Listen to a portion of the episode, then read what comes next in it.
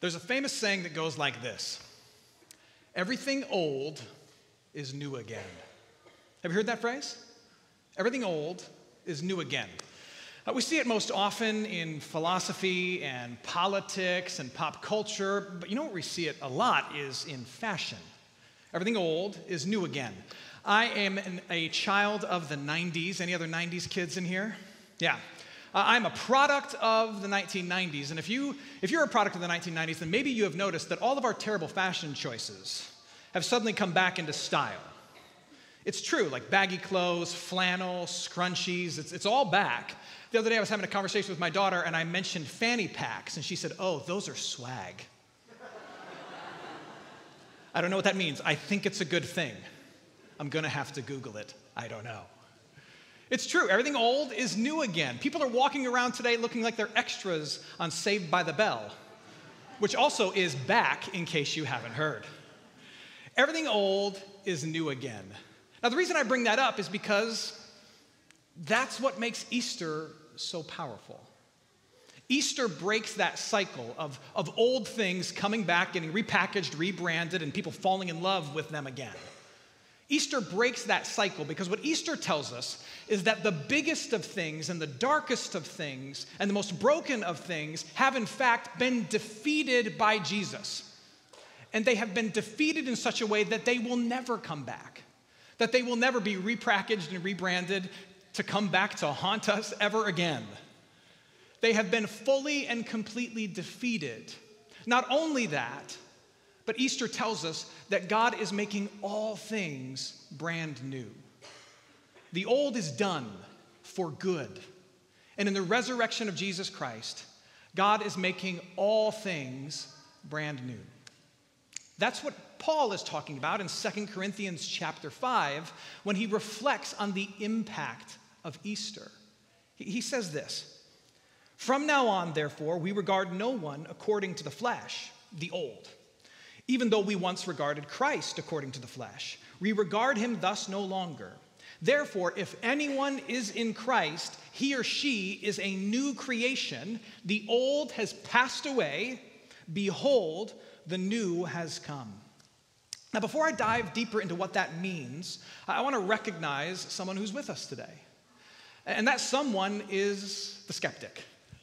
Uh, the person who is here because, well, that's what you do on Easter Sunday. You go to church with your family, and then you eat food. That's what you do. And yet you have you have reservations about Christianity. You're skeptical about the person of Jesus, maybe even in particular the resurrection of Jesus Christ from the dead. And if that's you, if you're that person, I want you to know that I'm, I'm thankful that you are here with us today, but I do have a challenge for you. And the challenge is this that you would wrestle with this truth the truth that Jesus Christ has risen from the dead. Wrestle with it, investigate it, at the very least, give it the same time and attention that you'd give a great documentary on Netflix. Because if this is true, if Jesus Christ really has risen from the dead, then Jesus Christ demands not just your full attention on a day like today, he deserves, he is owed your full devotion each and every day. Because the resurrection of Jesus Christ from the dead, if true, it fundamentally reshapes our understanding of human existence in ways in which you would be a fool to ignore if this is true. Investigate it. If you'd like to look more into the claims of Easter, the resurrection of Jesus, uh, I've put together a, list of resources and some videos uh, for you to take a look at. And you can access those by just scanning the QR code on the screen. If you open up the camera app of your phone and you hold it up to this screen right now, it'll take you to a link where I've put together a whole bunch of resources for you. We'll bring that link back up later in the message. But just open up your camera app, scan that QR code, and you'll get a whole bunch of resources where you can, you can dive into the claims of Easter and the truth of the resurrection of Jesus. Now, with that said, what we need to look at is the old that has passed away. What is the old that Jesus has defeated, never to have it come back again? Well, I think you could summarize it in three things. here's the old that's passed away. In rising from the grave, Jesus Christ has defeated your guilt, your grave, and your greatest fears. He's defeated your guilt, your grave, and your greatest fears. You carry guilt. So do I. Uh, here's how I know you have a pulse, and it's part of being a human. You have regrets. You, have not been the, uh, the wife, uh, the son, the, the, friend, the citizen, the, the, the Christian you, you think you should be. You know that you should be. You've not kept the vow, kept the promise, been faithful. In a thousand ways, you know you've fallen short. And when we're honest with ourselves about our guilt, what we realize is that what the scripture says is true. The scripture says that the failures of humanity deserve a punishment. In particular, the punishment is death. And the jail sentence is the grave. And when we're honest about the depth of our failure and our flaws, we go, yeah, that, that sounds about right. But the good news of Good Friday and Easter morning is that on the cross, Jesus Christ took your punishment, and on Easter morning, he walked free from your jail cell. And what that means is that though you feel guilt over things that you've done wrong, you feel shame over things you wish had never happened, what that means is that you don't have to carry those things anymore because God's not holding those things against you at all. He's already dealt with it in His Son. You don't have to Venmo God anything in order to get Him on your good side. Your guilt and shame over the past can be left in the past because Jesus Christ has defeated your guilt. It's all good with God. All of it. It's all good with God. Not only that, but Jesus Christ, in his rise from the grave, has, has defeated death. In rising from the dead, Jesus Christ has made death itself dead. He's defeated it. Death, as we know it, is now in the rear view mirror of human existence. Jesus Christ promises that those who are connected to him, who have faith in him, will rise in the end like he has risen from the dead. We're no longer owned by death. Yes, you will pass away, the people around you will, will pass away. But the promise is that what happened to Jesus will happen to you. Jesus passed away, Jesus died, but what are we celebrating today? That he's alive. And he promises that all those who are connected to him, we will live too. In his rise from the grave, if this is true, it means that Jesus has fundamentally rewritten the rules of the human experience. You could put it like this He has reinvented the, the punctuation of human existence. He has turned death from a period, end, into a comma. We die, but we keep going, and there's more to the story. Death is defeated, but there's more. He's also defeated your greatest fears. Think for a moment what are your greatest fears? Uh, in fact, if you really want to dive deep, I could tell you what your greatest fears are. And, and it's more than just snakes and planes and public speaking. You know what the great fear for modern human beings is? We're going to get deep for a second. The great fear for modern human beings is futility. The great fear is that all of this means nothing.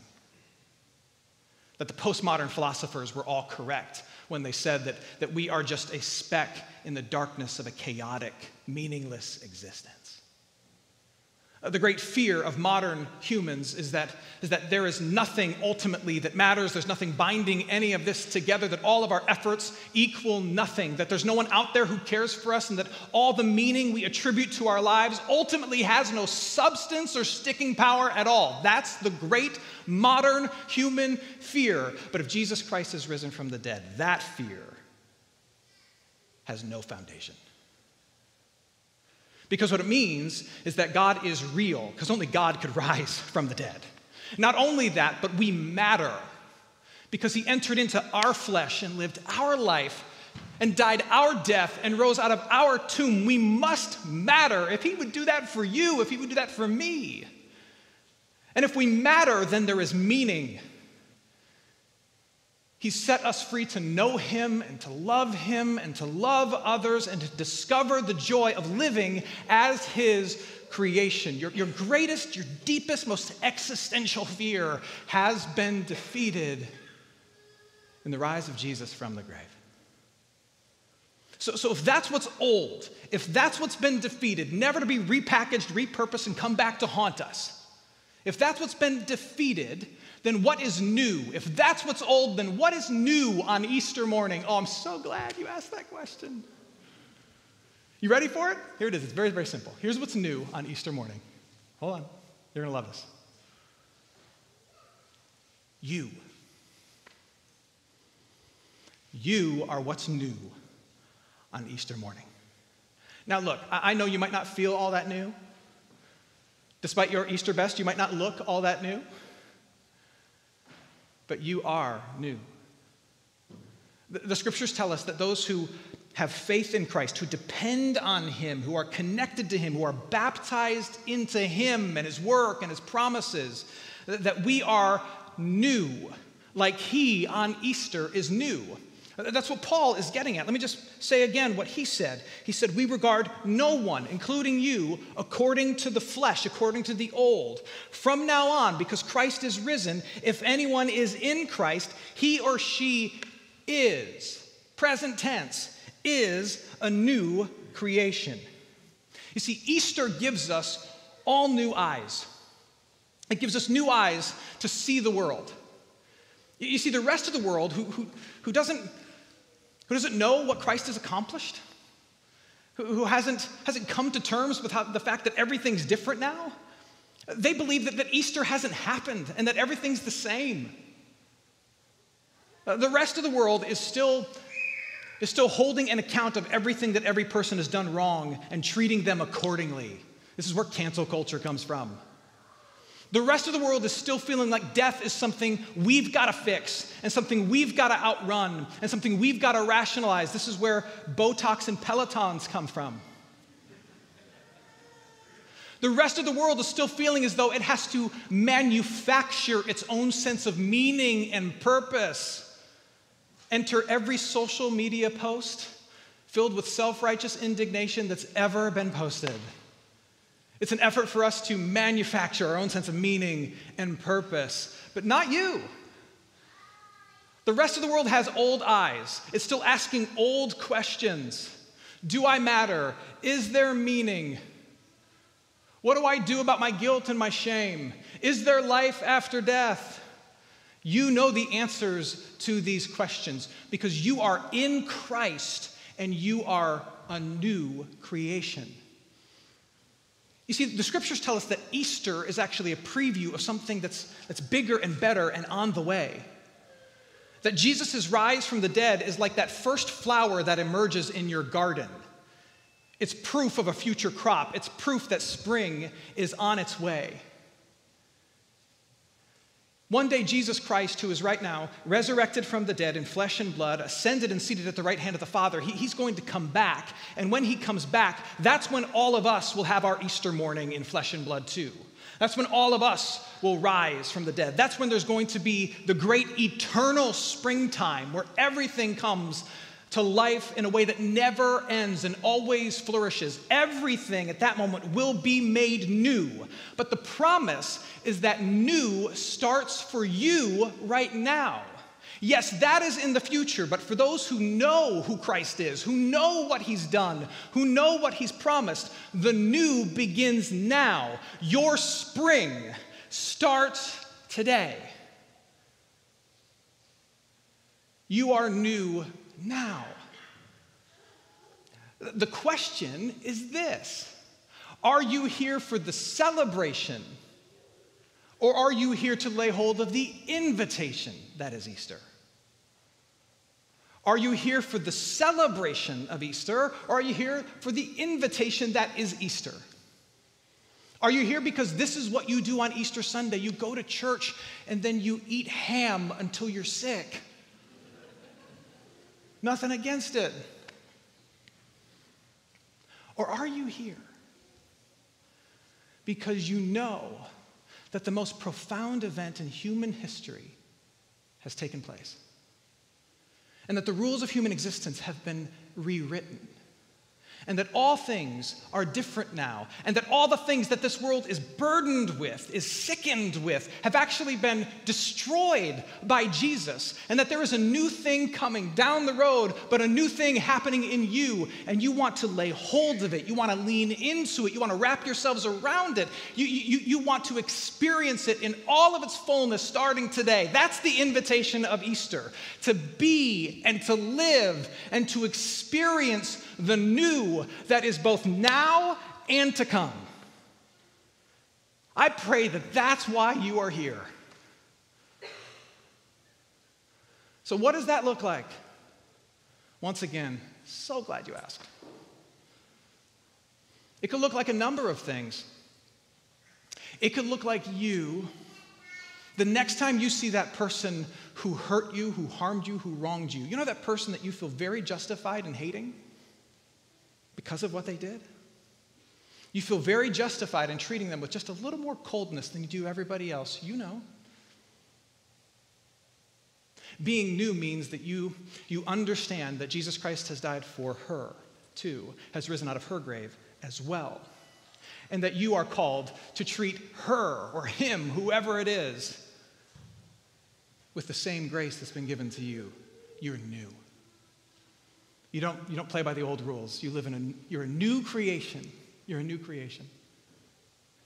It, it might mean, and this is hard, it might mean looking past the cancer that has come back, looking beyond the chronic pain, looking beyond the grief that endures. Not to say you ignore it, but you see through it to the truth of the resurrected Jesus Christ and you say, Yes, my heart hurts, my body fails, life is painful, but Christ is risen from the dead, and there is more than this pain in my hands and this ache in my bones. There is more. This is not the end. And you wake up every day saying, I'm not going to live purely looking at the pain in my life, I'm looking at the promise of resurrection, restoration, reunion, and newness that is mine today. You're new. What it means is finally doing that thing that you know you should have done a long time ago that you've been putting off because it's hard or it's humbling or it's painful. You know, that good thing, that faithful thing that you've been avoiding? You take it on, you embrace it, you do it. Maybe for you that, that's working on your marriage or admitting an addiction or a struggle if you've got something, it's come to mind right now, I guarantee it. You know, you know, Jesus Christ has risen from his tomb, but, but some of us, we insist on walking around in our tombs in dead things, things we know are dead, things we know are broken, things we know are bad. But you know, it's like, it's comfortable. It's like, yeah, I live in hell, but I know the names of all the streets. You don't have to hang out there anymore. You can leave that block, you can walk out of that tomb. You know that good thing, that right thing, that holy thing, that pure thing that you're supposed to do? Be new. You are new. Do it. This is what you've been called to. Yes, it might be hard, but there's a strength that comes from the Holy Spirit. You might die trying, but there's a resurrection on the last day. You really can't lose. You are new. You are new. You're brand new. That, that's just a, a bit of what this looks like. What is it for you? Everything old is new again. The old things get repackaged and repurposed and rebranded, and they come back, and we fall in love with them all again. In the late 90s, I had a pager. I was talking about that with someone the other day, and they're like, You had a pager? Were you a doctor? I was like, No, I was just a dork. That's what I was. I wouldn't be surprised if those come back too. I'll get one, I'll be honest. Everything old is new again. But you know what's never coming back? Your guilt. You don't have to carry it. You know what's never coming back? Death the way it was. It's not coming back. You know what's not coming back? The power of your greatest fears. It's vanquished, it's gone, it's not as bad as you think it is.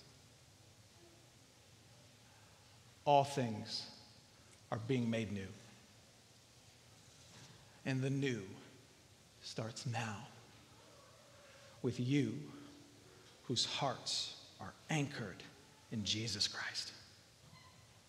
Because you know, you know, He is risen. He is risen indeed. Hallelujah. Let's pray. Heavenly Father, we thank you that all things are being made new and that we can experience that springtime, that newness right now. We thank you that sins are forgiven, that the grave is not the end, that you, you not only exist, but you tell us that we matter and that there is meaning and purpose in this life. Father, we pray that you would awaken our hearts and minds to an ever deepening appreciation of who you are and what you've done for us in Jesus, and that that would continue to mold and shape every thought we have, every choice we make, every step we take. We pray this in Jesus' name. Amen.